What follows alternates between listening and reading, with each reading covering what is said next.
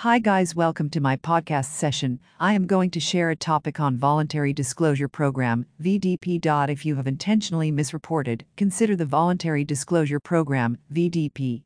You will still have to pay the taxes owing and the interest generated due to the corrections, but if your application is accepted by the CRA, you could receive penalty relief or prosecution relief, and some of your interest generated could also be waived off.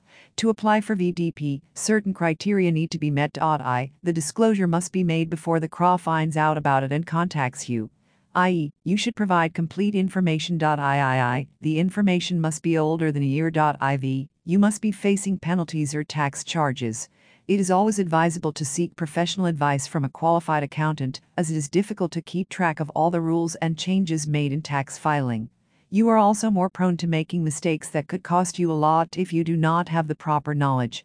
If you are looking for expert advice and assistance regarding your individual income tax return, corporate taxes, or cross border income tax matters, Maroof HS CPA Professional Corporation is here to help you. Thank you.